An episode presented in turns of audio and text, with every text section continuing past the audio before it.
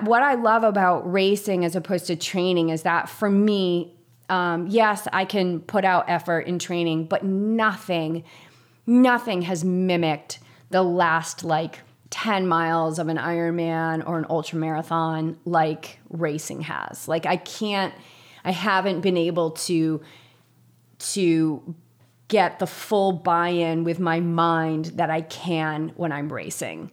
So I take myself to a different level when I'm racing. So I think racing is I love it.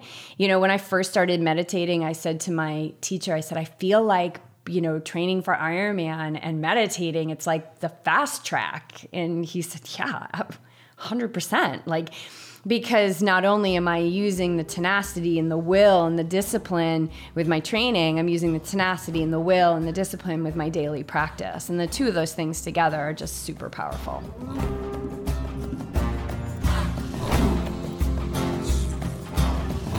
What's up, you guys? Welcome back to episode 142 of the Yogi Triathlete Podcast. I'm Jess, I'm your host, and we're here with our January episode of Ask the YTs. We've got some listener questions that we're going to dive into, a little chit chat, maybe just a few moments, because we want to get in so we can all get out. No, we want to be efficient. I like that. Yeah. Uh, but if this is your first time listening, you know, this is the place where every week we share stories of people looking, finding, and living their purpose. And I think that you and I, Beej, are, uh, are no exception to that rule. And this podcast is a limb of its mothership, Yogi Triathlete, where we offer triathlon and run coaching, mindfulness and meditation, the M21 revolution, plant based nutrition. We have two cookbooks. Am I forgetting something? Yoga. Podcasting. Yeah, well, obviously, Yeah, obviously. we're podcasting right now, but the uh, the team is growing. Team is growing. Yeah, and with that, I'd like to welcome Brad Colbert to the team. His wife got him a gift certificate for the holidays, so that is something that we offer if you want your spouse or friend or anyone to join the team and you feel compelled to to have them join, you can get a gift certificate for a month of coaching, a month of run coaching, uh, plant-based nutrition too, and mindfulness uh, sessions. You can you can get that as a gift certificate. So let us know. So Brad's on the team. He's local here. He's a swimmer, but he also bikes and runs, and we're welcome. We're glad to have him on the team. Yeah.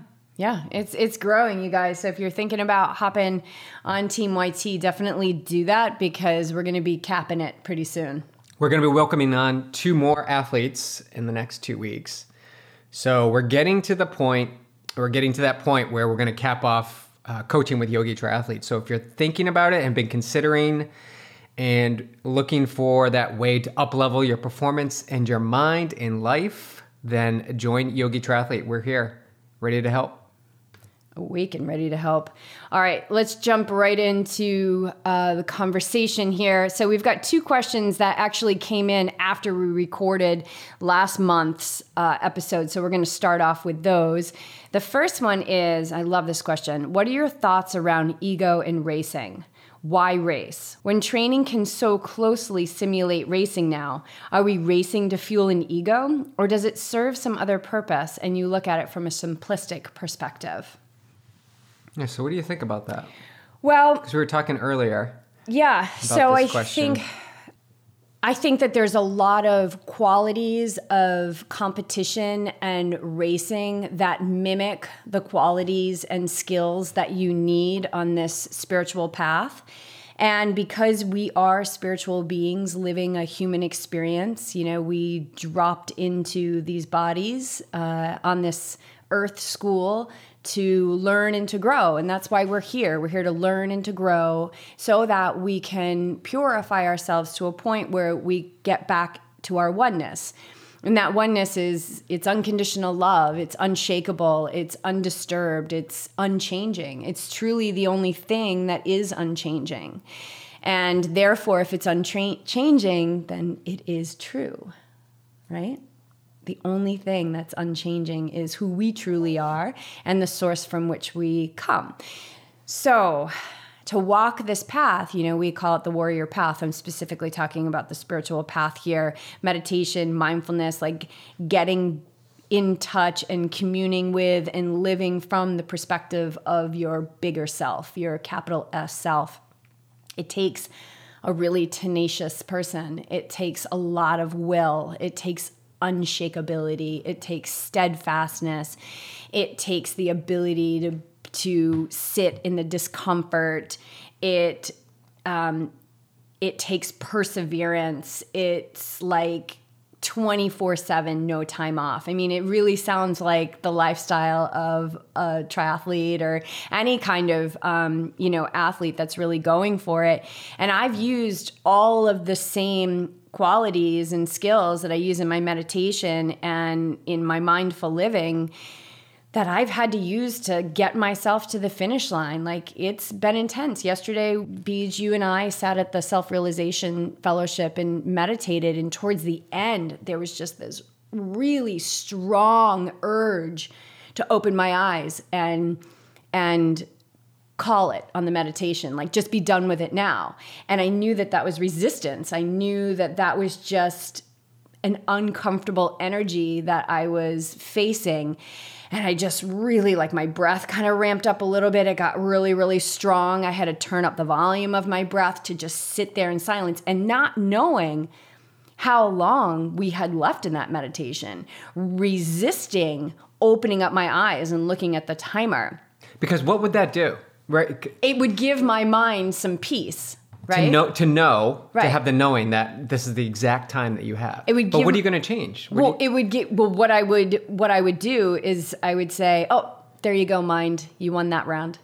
And that's not what I'm interested in doing. I'm not interested in letting the mind run my life. So I'm interested in like letting my big self r- be in charge of my life because my big self created this world. Your big self created this world. Everybody's big capital S self. Like we have the energy to create worlds within us. That's who we truly are. That's who I want running my show here. And so it took, like, I swear, it took so much for me to sit there. The impulses were, and they're egoic impulses, were so strong to come out of that meditation to the point where, like, my body started aching. I felt like I was going to explode. And it was just this really intense energy that was resistance. Because anytime that you're going to up level, you're going to get resistance. Anytime you're going to better yourself, you're going to get resistance. because the mind wants to default to what's comfortable, and that's something that it does every day, right? Right, because So- it needs the certainty. The mind needs needs, certainty. certainty. and we're hardwired as human beings. We have that reptilian brain that says uh, you need to survive, and so of course it's gotten a little out of hand with you know how it comes into play. Right, like sitting in meditation, I'm getting like a reptilian. Uh, impulse saying like this is uncomfortable get out get out get out get out and instead i stayed i stayed i stayed and so that's the same exact steadfastness that you need to hold that interval that you're doing Well, I had that this morning. It's funny you say that. I had it this morning, 6 a.m. on the trainer, going into that second interval, and I wanted to check the time. Like I, I was doing five by 10 minute intervals at a sweet spot intensity, which is just uncomfortable enough. And my mind wanted to go to the point where how much time do I have left? it doesn't like And that it's, unknown It's super easy. I just have to click my phone and bring up the screen. oh it's has super It. it's, so, easy. available it's so available But here's here's where I think you're going with what what you're talking about with the question is to be in that moment, notice the thought, and you have that space, and you don't choose to indulge that thought, and you just continue to do the work for the sake of the work. You just continue. I just continue to turn over the pedals. Time goes by. You know, time is the the factor in this that is that we want to know. It's the known. It gives us a gauge of where we are or, how much we have left. So when you can just get into that feeling, that feeling of accepting what is and not resisting and trying to find out, when you just can accept what is, then then you certainly it's a must you up level. Oh yeah You you up level your mind. Now you're thinking like, whoa, well, what isn't possible for me? As long as I can choose which thoughts I want to indulge in and which thoughts I don't, then what's stopping me from being the greatest athlete, mom, worker, whatever, the best I can be? Like, Yeah, what is I mean that's me? ju- the only thing that would be stopping you is belief systems and mind um, patterns and um, and the ego, right? So let's talk a little bit about the ego. Um, so the ego does get, I think, a bad rap. Um, the ego, I think, a really simple way to describe it is just it's a separation device. So it's our individuality. It makes me Jess. It makes you BJ. It makes me think that I'm not you, right, and that you're not me. That I'm not Clark. When in fact, I know that our essence is exactly the same so I guess I would call that the negative ego. Um, and if there is a positive ego, it's that ego that um, is going to help us stay steadfast. It's go. It's a. It's it's a very powerful energy, and the ego the negative ego, the one that wants to keep us separate, the one that makes us feel like we're alone in this or that we can't do what we've set out to do, or um, the ego that says, don't get up early this week and do the workout, you've done enough, all that stuff. Um, that's simply the soul turned in the opposite direction. So it's the soul looking in the opposite direction. Because the soul and the ego are the are same. the same. Because there's only one. Boom. Yeah. So there's only one. Yeah. There's only one of everything. There's only one. So the soul and the ego are the same. So what happens is we come here to this earth, we go through the amnesia portal known as the birth canal, we come out, we forget who we are. And the ego is turned in the opposite direction. It's the soul turned in the opposite direction and it connects him with the worldly ways, the physical world. And immediately our parents do it. And if we had a child, we probably would have done it too. You know, like we label that child as girl or boy, we give them a name. And you need those things to conduct yourself in this world. But what we're not really encouraged to also cultivate is the fact that those things are not who we are they are what we have here in this world. So the ego isn't bad, but it can we can use it to separate us further. Um, and really, what we want to do through meditation and mindfulness is eventually that ego turns around, and all of that power from the ego will start being used for the good of all as opposed to just the good for Jess. And that's kind of the difference, right? Yep. So the ego is alive and well in competitive sports. It's really a fun study to see. But what I love about racing as opposed to training is that for me, um, yes, I can put out effort in training, but nothing, nothing has mimicked the last like 10 miles of an Ironman or an ultra marathon like racing has. Like I can't I haven't been able to to get the full buy-in with my mind that I can when I'm racing. So I take myself to a different level when I'm racing. So I think racing is I love it. You know, when I first started meditating, I said to my teacher, I said I feel like you know, training for Ironman and meditating, it's like the fast track. And he said, Yeah, 100%. Like, because not only am I using the tenacity and the will and the discipline with my training, I'm using the tenacity and the will and the discipline with my daily practice. And the two of those things together are just super powerful. And you're detaching, you're working on detaching from that end result in the race. Oh, so that's yeah. that's I the feel up like leveling I'm, I'm there. so grateful. I feel like I'm so past that. I really am, and I'm sure the universe is going to give me an opportunity to test that at some point. But you know, it really is that practice of doing the work for the sake of the work, and doing the work for the sake of the work means you're so skillful at being present that the present moment and what is happening in that present moment is the reward that you're not looking forward into the future for a reward because the moment of life that you're living and the action that you're taking is the reward. And you're not looking in the past for for something that happened in the past that was miraculous that you can ease up on the present moment saying you've already experienced it in the past you're okay. Right. you can give up you can give up you can give up. Right. So it's that it's that balance. I feel racing just puts that atmosphere around you to to stand up and use what you've learned in training and test it out like be in this situation that's going to test you in every way crowds the unknown cold water cold trails rain, snow, whatever it is, it can only happen on race day. So it's so beneficial to put yourself into that experience, but understand that whatever experience you have is the exact experience you were meant to have. Right. right? Yeah, and the, trying to control the ego that. is not your enemy. No, what it, and you said something to me you said something to me a couple years ago. You were like it, well, that's your ego. And then I said, do I? Oh, I'll, not, I'll totally, I totally remember that moment. I've I've talked about that moment with people before. I have an ego, I said. Yeah, that's exactly what you said. I and so we were in the kitchen in our house in Newport, and I and you said something. I said, "Well, that's your." I said, "That's just the ego," and you looked at me and you go, "You think I have an ego?" Like, and it was totally your ego responding, and I'm standing there going. Whoa, I thought he was way further along than this. Are you kidding me? He doesn't even realize like that he has this ego. Obviously not. That's working through him. So the mind is the organ for the ego. Think about that. The mind is the organ for the ego. Okay. So it's, you know, what, how's your inner house? How's that mind, right? Are you in that separation? Are you, are you still blaming people for things? Are you still thinking that things happen to you and not for you? Um, is there right or wrong in your world? You know, things like that. That's, that's all ego and it's coming through the mind.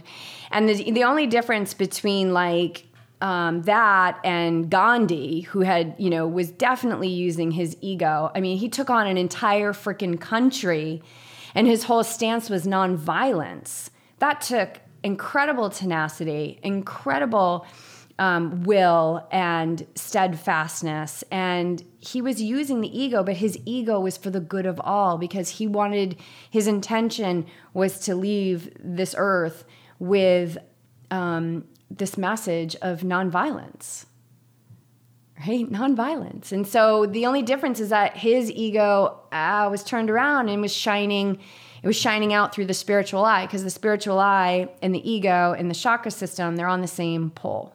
So based on the education that i've had through my teacher um, these are this is what i've learned. So yeah i think i think racing's awesome I think that I've, I mean, I see the crossover and the deeper that I go with both racing and both my spiritual practice. I mean, there's no line for me. Um, you know, when I go out there and race, it's all, it's all yoga and meditation. It's a long meditation. Meditation yeah. is a, a limb of yoga. So for me, it's all yoga. And from the simplistic perspective, you know, we are all, every being that lives, has lived, will ever live on this earth. This earth is here for a very specific purpose. It is a school.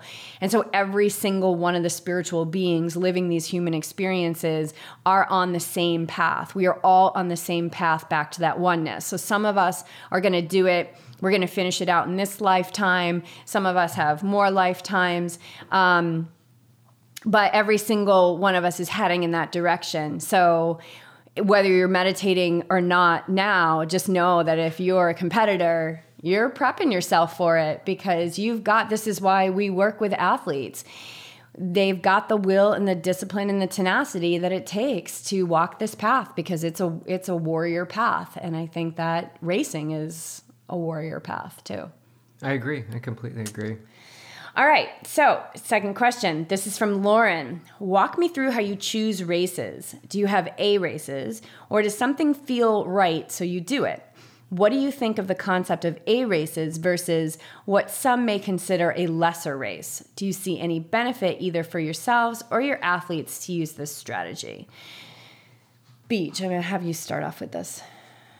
So yeah, as a as an athlete who raced a lot early on in in my triathlon career, I get it. I get that you want to be out there and you want to use the speed and use all the the training that you've that you've built up over the season or the year or two that you've been training. You want to get out there and you want to test yourself. I get it. And maybe you want to work on the run, so you want to do more run races. Yeah, that's great. Awesome. So yeah, there are races that you should have as an A, B, or C race. And the coach and the athlete need to set up those expectations, both that this is a C race, so you are going to go in not well tapered, and the expectations of the race are to accumulate probably race experience or to test out where you are in your lead up to the A race. And understand this is key too. Understand that a C race or B race doesn't mean that you're not going to perform well. You can perform exceptionally well and exceed all expectations, but the original discussion with the coach and the athlete should be this is not what we're aiming for. This is not what we're going to the well for. We're going to the well in our A race. And as long as that's set up and, and clear between both athlete and coach, then I, I strongly encourage them. And, and I was doing that myself when I was being coached.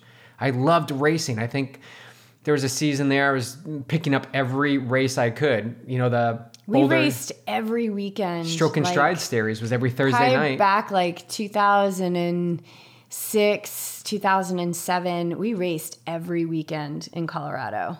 All like it didn't matter to 10K. me if it was a sprint or if it was an Olympic or whatever it was. We just jumped in. We raced so much. It was really fun. It was fun. Now, yeah. but now I'm in a different spot. So if you're asking me, if you're asking where the benefits are for just planning out your your season, now in where I am now in, in my triathlon career and where some people get to quicker is that you just have this focus and you just have one race, you take one race at a time.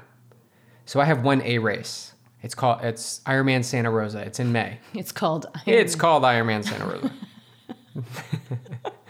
that's what it's called. and that's where I'll be. And that's my A race. And I don't have anything planned after it or before it. It's just this one race and I move this is where I move from presence and feeling. I feel into what my body and mind are telling me, whether through meditation or through uh, some reflection after that first race. I'll know what the next thing is. But right now, I need to stay focused. And this is where you focus. If you have high goals and you're committed to one particular distance or race series or uh, a time goal for a particular race, then you stay committed to that race. You send all of your faculties, your belief system, your training, your meditation, everything goes into this because you want to exhaust all options. You want to exhaust everything into this experience and know when you leave this experience that you've given everything you had and that you're ready to move on.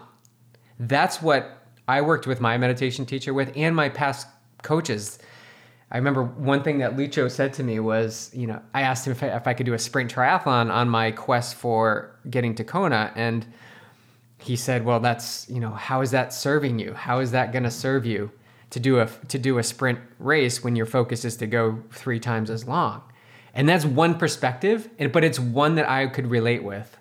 And from the past two or three years, I've just moved from presence. I move from race to race. I and, don't, and you don't worry about if a race is sold out. Like for you, if it's sold out, then you're fine. It's just what's open. What doesn't what doesn't resonate with me any, me anymore is this is the tiers for Ironman signups or the actual race. Those have nothing on me. So twenty bucks more to pay or fifty bucks more to pay. It, it doesn't or you know there's only fifty slots left. That doesn't. That's not. I'm not their client. They're not marketing to me. I'm going to do a race that feels right for me, that's open if it's open, and if it falls on the date that I am feeling into it, I'll do it. But as far as athletes go, because this is a great question. Yeah, you want to plan out the season. You want to get that A race, whatever it is, maybe two A races. That's stretching it a little bit. Then some B and definitely some C races. If you like to race a lot, gain experience. If you're relatively new to the new to the sport. So I feel like I'm I feel like I'm racing a lot this year. Like what? But what did you do last year? Last year I did two 50Ks and a 40. And then what did miler. you do the year before? Um, half Ironman and one 50K. Right. So you're leading. Yeah. This is this is what this is great. This is awesome. So this is your third year in ultra distance racing. Yeah. Now you're now it's time to up the game. Like, I'm upping the game. Right, but but it's because you're moving from how you feel. Like right. you feel now it's it's still you're still a little scared.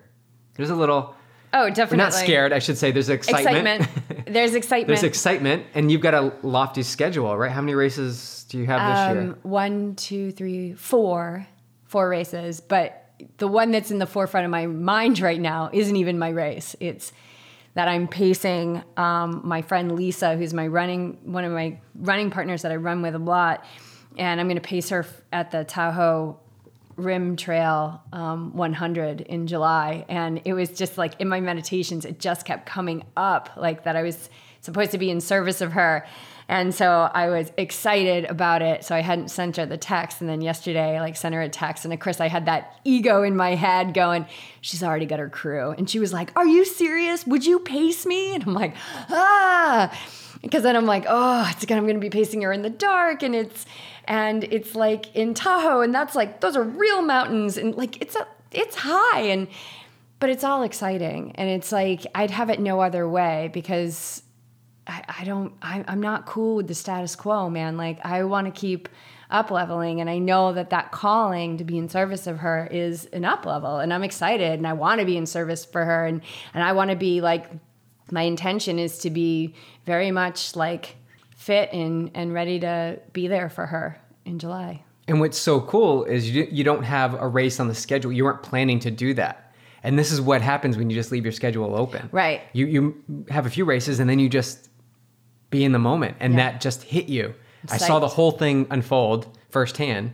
and it's so exciting. Now that's what you're doing. That's that's how it falls into place. The same thing happened with me last year with Utah's toughest after Mount Tremblant. Like mm-hmm. it just fell into place. Yeah, some things fall into place. Like in 2017, I was on the swim of um, Santa Rosa 70.3 and I'll, I took a stroke. I took a breath. I looked up at the mountains and I just knew I was going to be running Lake Sonoma 50.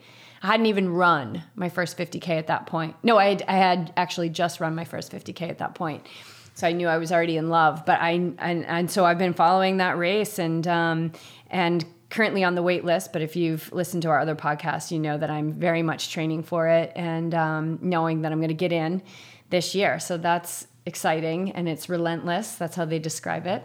And I'm pumped about it. So, you know, I think for like, so then you're looking at my schedule, so it's Lake Sonoma 50 miler, and then the week after is Mendocino 50K, and then Javelina 100K in October, and then like three weeks after that is going to be the North Face Challenge 50K. So would Javelina and Lake Sonoma both be A races? Good. Absolutely. Yeah. Cool. Yeah. Go big. We're going big. 50 miler and 60. Yeah. So what do you guys think? What do you guys think I should do in 2020? 100 miler. Do we need to do the obvious math? We need to do the 100 miler. I, I, I, know. I'm totally. It's just a matter it. of time. I totally am gonna do it. It's just a. It's just. It's coming closer. It's calling me. So we'll just see. We'll just see when it shows up.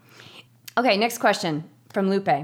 How is it living with your coach and living with your athlete? So, wow, that's a good question. Yeah, it is a good question because I think it's really changed over the years. But BJ and I have been together since we were, I was 25 years old. So, you do the math. Yeah. 21 it's years. 20, yeah, it's 22 years this year 22. that we've been together. 22 years. And we've worked together since day one because he was the marketing manager and I was the sales manager. So we worked together. And then we went out on our own and we worked together. And then we took a little break while I was doing massage and you were doing your business, but always had been entrepreneurs and always co- we were coached by the same coach. We raced together, trained together. Like BJ and I are together a lot and have been a lot over these last 22 years. And I mean, I can tell you that when I first started coaching with BJ, there was times where I felt like I wasn't getting the attention that other athletes were getting, that my workouts weren't in there. And so, you know, as I got more skillful on my path, I realized that that's just a victim mentality and that has nothing to do with what BJ was doing. It had everything to do with how I was choosing to respond to it. And so I look deeply at that victim mentality and I still look at it when it shows up, you know, like, um, I don't know if it's whenever it shows up, like, I don't know, like I'm tired and I've got to go do a workout. Like, I don't want to do the work, you know, that victim mentality. There's no power in that. So I think for me at first there was like a little push pull, you know, like I wanted my workouts in with everybody else, but then like I wouldn't work look at the workout. So, you know, just kind of silliness there, but I love it. I mean, if if anything, um, because I've, I've I don't need my workouts in a, a week before. I don't need my workouts in three days, but I don't need that. I actually don't even want that. I just, when I look at Training Peaks in the morning, I'd like to have a workout in there. And if I don't, I notice the response to that. Is my response annoying? You know, am I annoyed by that? Well, that's my stuff that I get to clear up. That's my inner house that I get to clear up. It has nothing to do with Beej. It's just the fact that if I don't have a workout, that's the catalyst for showing me that I've still got you know this pettiness inside of me that I get to clean up. So it's hard at this point the perspective that we have at least for me it's hard at this point to say that it's difficult because I actually like it. I mean, I think I probably get um, the most immediate response from Beej. And, um, you know, we talk a lot about my training and sometimes you know we'll talk about it over dinner like how are you doing? How you feeling? What's tomorrow look like? So the the feedback and the change and everything it's really on the fly. I think it's we've i feel like we're in a, a good groove like a better groove than we ever have been and i can't imagine that that's not going to continue to get better and better and better. Yeah from my perspective just having the athlete here knowing the feedback like you're having sensation in your you know hamstring we can it's literally like, okay, well, let's do this right away. You and I can just jump on the floor. We can do a stretch. We can do single leg squats. Like we can just jump into it, which is really, it's really cool because you can see things happening as in real time. And then the the fact of you're not feeling like all of a sudden you have two appointments and you're like, I have 30 minutes. What can I do? Yeah, that happens a lot. And it's like, just I want you to go run out to the coast down the street and do some stair repeats and then come home. Like just get 20 minutes, get it done. And then if you have time later on, do yoga or something. So I believe that this relationship works so well because it's it's moving from presence. It's literally moving from it really presence. Is. Yeah. And it's real time. And you know, not every athlete gets that.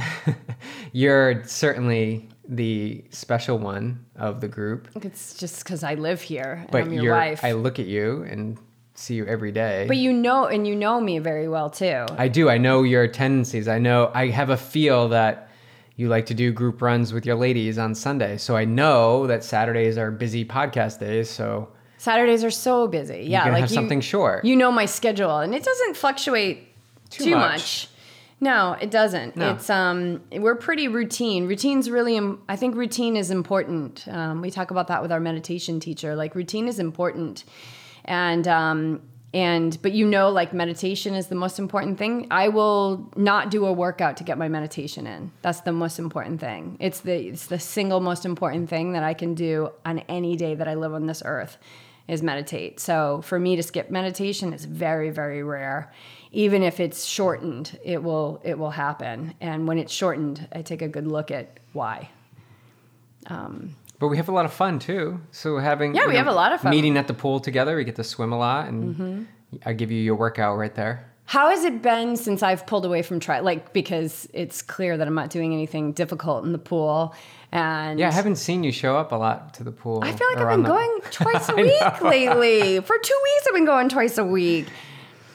How is it? Because when we were training for Ironman, it was on. Like we were on the trainer side by side for hours. We were in the pool side by side for hours. And Like that was back in the day when I was swimming faster than you. Yeah. How has it been? Like you kind of got left in the. Yeah, it was a transition period. I'll be honest. It, it took a it took a few months. You know, some transition time. Like we actually sold your bike, and then you know, maybe I resisted it a little bit. Well, because when I make a decision, like it's done. Like action is taken. The mm-hmm. bike needs to be sold. Like there's no lingering. And it's, it kind of reminds me of like when I closed my massage practice and you were like, why are you selling your massage table? I'm like, because I'm not practicing anymore. And you thought maybe I was going to keep it so I could give you massage. I'm like, no, that like I'm not practicing anymore. So I was wondering when you were going to pick up on the fact that I wasn't going to be swimming in the pool three or four times a week and Yeah, it was a good trans. It was a good experience. I chalk it up to to to the growth of myself as a coach and as a human being and as an athlete. You know, rising up, knowing that you know I'm this is a solo. This is something I a path I need to take on my own. I need to explore. I need to rise up and and show up to the pool without my wife and show up to the trails or run without my wife and celebrate those times that we do take yoga class together and that we do swim together. Like those moments matter. But for the majority of time, yeah, I mean, I'm solo. This is what I do. I'm, I'm a triathlete and it takes up a lot of my time. But I enjoy every moment. And there aren't moments that I don't think of you. You know, you, I, you come into my awareness and wish that we were trained together, but that's not the case right now. And that may be the case in the future. I may join you in ultra running eventually. Maybe I'll come back to Ironman. Maybe we come back to Ironman. But it's just it to be honest, it really it was a transition period. It took some time. Yeah. To to when you don't have your partner there. So yeah, I, I, I love the exploration process. I think we have a good I think that because only because you and I have done the deep inner work. Like we've turned the mirror and looked into it and really got a good look at how we're moving through the world. And we we're that mirror is in front of me all the time. I'm constantly in a state of self-study that our relationship as athlete and coach, husband and wife, business partners, I mean, it's just always been like our jam, but I would say we're way more in flow than we've ever been. Absolutely. There's Yeah. times we don't even have to talk, we just know. Yeah. We just know what the other one's thinking. Mm-hmm. Yeah, that happens a lot. Okay. We actually play a game like that too. We do play a game. the like name that. game. Can't think of the name. Hold, hold on, it's coming. yes. We send each other information telepathically. Seriously, we do. Okay. Next question. Could you detail what specifically you feed Clark for every meal? So, um, Clark, if you guys don't know Clark, he's our four year old golden retriever and he is plant based. So, he's totally vegan. And the reason why he is this way is because he was on normal dog food, you know, dry dog food that we used to feed our other dogs because I didn't even think that they made vegan dog food. And then I realized that they did make vegan dog food. So then I put him on a vegan dry dog food and he was just getting like fat and lethargic and was not thriving and it was bumming me out. He was two years old.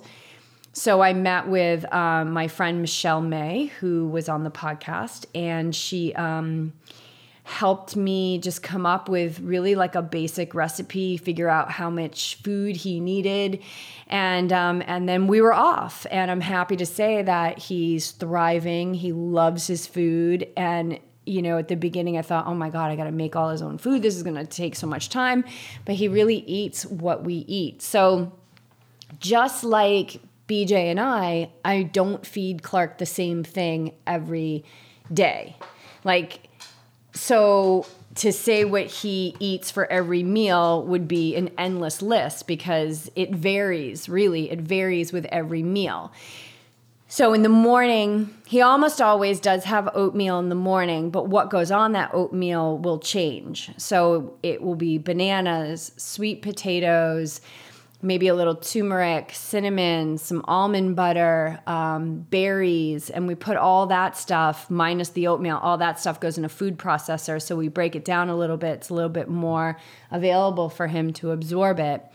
But basically, it's oatmeal. He gets about a cup and a to a cup and a half of oatmeal every morning with an additional cup to a cup and a half of like a fruit vegetable like compote is what I call it.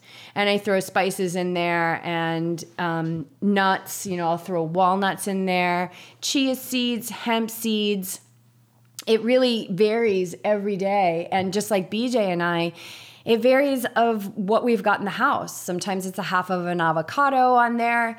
And then for dinner time, I do keep a bag of V-Dog, which is a vegan dry dog food. And truth be told, he gets that more often than he doesn't. So at night, he'll get a cup of that. And then on top of that is dinner is like veggie. It's like veggie, veggie, veggie. So peas, broccoli, spinach, Brussels sprouts, sweet potatoes, regular potatoes, flax um, seed meal, nutritional yeast, turmeric, little black pepper. All those are that's kind of his regular rotation of vegetables. And we buy those frozen. Green beans. We buy 'em mostly frozen, mostly from Trader Joe's or Yeah, I think that there's a less expensive way that you could can do it, but we do it frozen. It's so easy. So it's, you know, dinner time is dry dog food with a ton of veggies, but to give you the amount, he gets about 6 cups of food a day, 3 cups in the morning and about 3 cups at night. And so if you have like more specific questions on that, let me know, but really there's not much that we eat that he doesn't think about a plant-based diet, a whole foods plant-based diet, I mean anything goes and he loves everything. Cucumbers, celery, Kale stalks. Kale stalks. Like he eats everything and anything. This dog is super food motivated and he love like spinach, he'll eat a leaf of spinach, he'll eat um, red leaf lettuce, green leaf lettuce. I think bananas are his favorite though, because you literally just peeled the banana and he came running Yeah. into the kitchen. He hears the noise. He just loves bananas. Yeah, so he gets fruits, vegetables, he gets everything that we get essentially on a plant based diet. And, you know, last time he looks great, his coat is great, his weight is great. Last time I took him to the vet, the vet was um, a little appalled at her own diet after hearing about what Clark eats. And so it seems like his team is on board and he's on board. So we continue to monitor his health to make sure that he continues to thrive. And that's the most important thing. Okay. And then the last question is from Sarah. And Sarah's in your comes to your yoga class. So Beej and Sarah were having a conversation after class today, so we paraphrased her question a bit. But when I come to yoga, everything is calm and peaceful. I want to take that same feeling to the other events and experiences in my life. For instance, school, relationships, family, work. How can I do that? Yeah, in this in the essence of this question, it's the calm, the the presence, the the focus in our yoga classes of the breath. You know, we teach yoga here uh, in Carlsbad and in Oceanside, and, and we we follow the live, love, teach uh, yoga teacher training focus, which is on the breath, like bringing the bre- awareness to the breath first, the pose second. And when you do that, what we're finding, or what I find in a lot of my classes, are these people come up to me afterwards and, and they they feel like they're in the moment. They're in every moment and they, they they remember more moments basically in a yoga class. The breath grounds them into where they are, feeling everything, noticing that they have thoughts, but not indulging in the thoughts. And so in this experience that Sarah has, it's her time, the 60 minutes, the 60 minute class is her time to get away from the to-do list, the having to study for tests, having to, you know, go to a family outing, whatever it is, the pressure to have to do something. And when you get to this yoga class and this on your tiny little rectangle mat, everything is okay. Everything becomes fine. But that's 60 minutes, that's 1 hour out of a 24 hour day. So how can you take that that feeling and apply it to the experiences that you have when you leave that door. You roll up your mat, you leave the door. Whoa. Stuff comes flooding in. You check your email, you check social media, you hop in your car, you're stuck in traffic, somebody cuts you off, you get home, you've got a whole to-do list to get done. You're fatigued when you go to bed, you're you check social media, you get wrapped up in that, and now what? Now you've lost everything that you've experienced in that yoga class. So bringing bringing your mind and this is the how right? We talk about this a lot. The how. How can you bring the calm that you feel when you're on the mat in one of our yoga classes? How can you bring that calm out into the world? Into the real life interactions with other people. How can you do that? And the how we were talking about this actually on our run the how is coming to presence, coming back to presence. And how do you come back to the present moment? Your breath.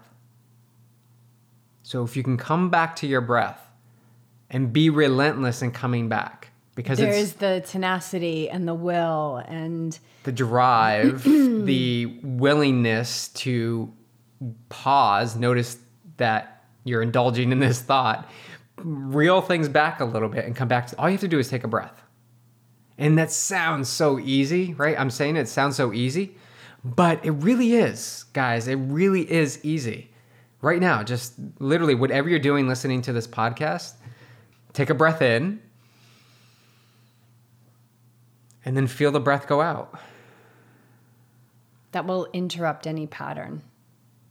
That's present. It doesn't mean that like the intensity of a moment, you like you're like all of a sudden that's going to be er, erased, but it's going to create space between where your awareness is and what it is that you're feeling. And so it's no different than like what I was feeling in meditation yesterday at the gardens. Like I was feeling this like really strong impulses and very uncomfortable, almost like a panic. And I know it was just a layer that was moving through through me and I needed to sit with it and let it be there. And so I was just breath, breath, breath, breath. Like, just give me the breath and I'll breathe it. Just give me the breath and I'll breathe it.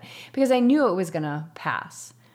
So it doesn't mean that, you know, it's going to interrupt the cycle. It's going to break the cycle of the indulgence of the thoughts that are attaching to the sensation of the experience that you're having that is not helpful. It's going to break that immediately. And so you still might be feeling like crap or feeling stressed, but by keeping your awareness on your breath, you're no longer feeding that cycle. And it's a re- it's relentless. Yeah, yeah, so this isn't the magic pill. This isn't like take a breath and now your whole world good. is great. it's, it's continually showing up and getting into that space so that you can see these thoughts once you begin to notice the thoughts, once you begin to see what's happening upstairs, all this like really looking it's like looking in that mirror, you know, yeah. really seeing the thoughts that you're indulging and the beliefs, right? So no, go ahead and finish what you're saying. That's when you can begin to get in the space and change them. Yes. So if you see the thought of being angry when you see a post from somebody who posts whatever, a quote, maybe quotes are upset you when they post it, and you feel that rise up in you and you want to respond, that's when you get in the space and notice that you have a choice. You can you can uh, indulge in the in the response, which is probably your default, which is to get uh, uh, you know angry or begin to type and you want to post something, or you get into that space and understand that let's just take it at, at its face value. It's just a post. Somebody posts something. They weren't deliberately attacking you with this quote post. Basically, what they basically what they did is they had a, a, a feeling to post something, and they did. And what you did is now you're interpreting that message coming through as something that angers you. So it's your relationship to whatever is happening. So when you can get in that space and understand that that it's not them, it's you. It's actually you and your relationship to it. When you get in that space, you can begin to not indulge in it and understand that you have a choice. Maybe this time I'm not going to indulge in it. And I'm going to think, what is it about that that gets me upset? Like, what is it that, that raises the fire inside of me? Yeah. And that's like, that's self study. So, you know, that rectangle that they sell you and they tell you it's a yoga mat, it's actually a laboratory and you get on that laboratory and you do all these different shape make all these different shapes with your body. And if you're in Beej's class you know you're breathing a lot or you're in my class you're breathing a lot and you're being reminded constantly almost relentlessly to pay attention to the breath. And we're calling the breath. We're telling you when to inhale. We're telling you when to exhale. That um, you your awareness is so um, merged in with the breath that the awareness is not on the thoughts anymore or the impulses. And it doesn't mean that those things are going to go away but you just kind of take this back seat where you can now see them. And then you get to see the impulses of the mind and the tendencies of the mind right? And if you can see them then you you know that they are not who you are. Because if they were who you are you wouldn't be able to see them but you can see those thoughts. So they're not you. And so, you know, the first step to freedom is realizing that, not even realizing, just reminding yourself because eventually you will realize this that the mind is not who you are. You're not the mind, you're not the thoughts, you're not the body. That laboratory could be your seat in the classroom. That laboratory can be the driver's seat when you're driving. That laboratory can be your computer as you're looking at Facebook and you're just noticing what arises in you because of what you're seeing. So, just like yoga, so we think that yoga, like a yoga class, makes us feel calm, but it doesn't.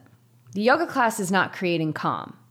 The calm is actually your most natural state is calmness. That's the unshakability. That's the undisturbed. That's the big capital S self is calm. So the yoga class is just bringing out what's already within you. Another example is like when everybody loves to see the sun sunrise or the sunset. And we love that. It's like it's this awe moment of like whew and it's beautiful and it makes you feel good and if you're sad like it just comforts you and if you're stressed it calms you. But the calm and the good feeling that comes from that is not created by that. It's simply the catalyst to show you what's already within you. Because there's no possible way to look at something or someone and feel something about that and not have that feeling be inside of you. You there's no way. No way. For you to feel something about somebody else or some experience in your life that, you know, school is stressful or whatever, there's no way for you to be able to feel that unless that was already within you. So, if you're looking at, you know, relationships, family, obligations, things like that, I would just look at you these belief systems. So you've got a belief system that's really helpful. You have a belief system that yoga makes you feel calm and peaceful. And so it's just a belief system because you are calm and peaceful. That's your essence. But it's easy to say, it's easy to have belief systems that say that school is stressful, work is stressful. It works the same way. Family obligation. Yep. And those are just belief systems. So I would look at those and why couldn't you change that belief system to say family family outings make me feel peaceful and calm? and just have fun with it and just see because now you're telling yourself a new story so you're interrupting the cycle so that that's something to play with.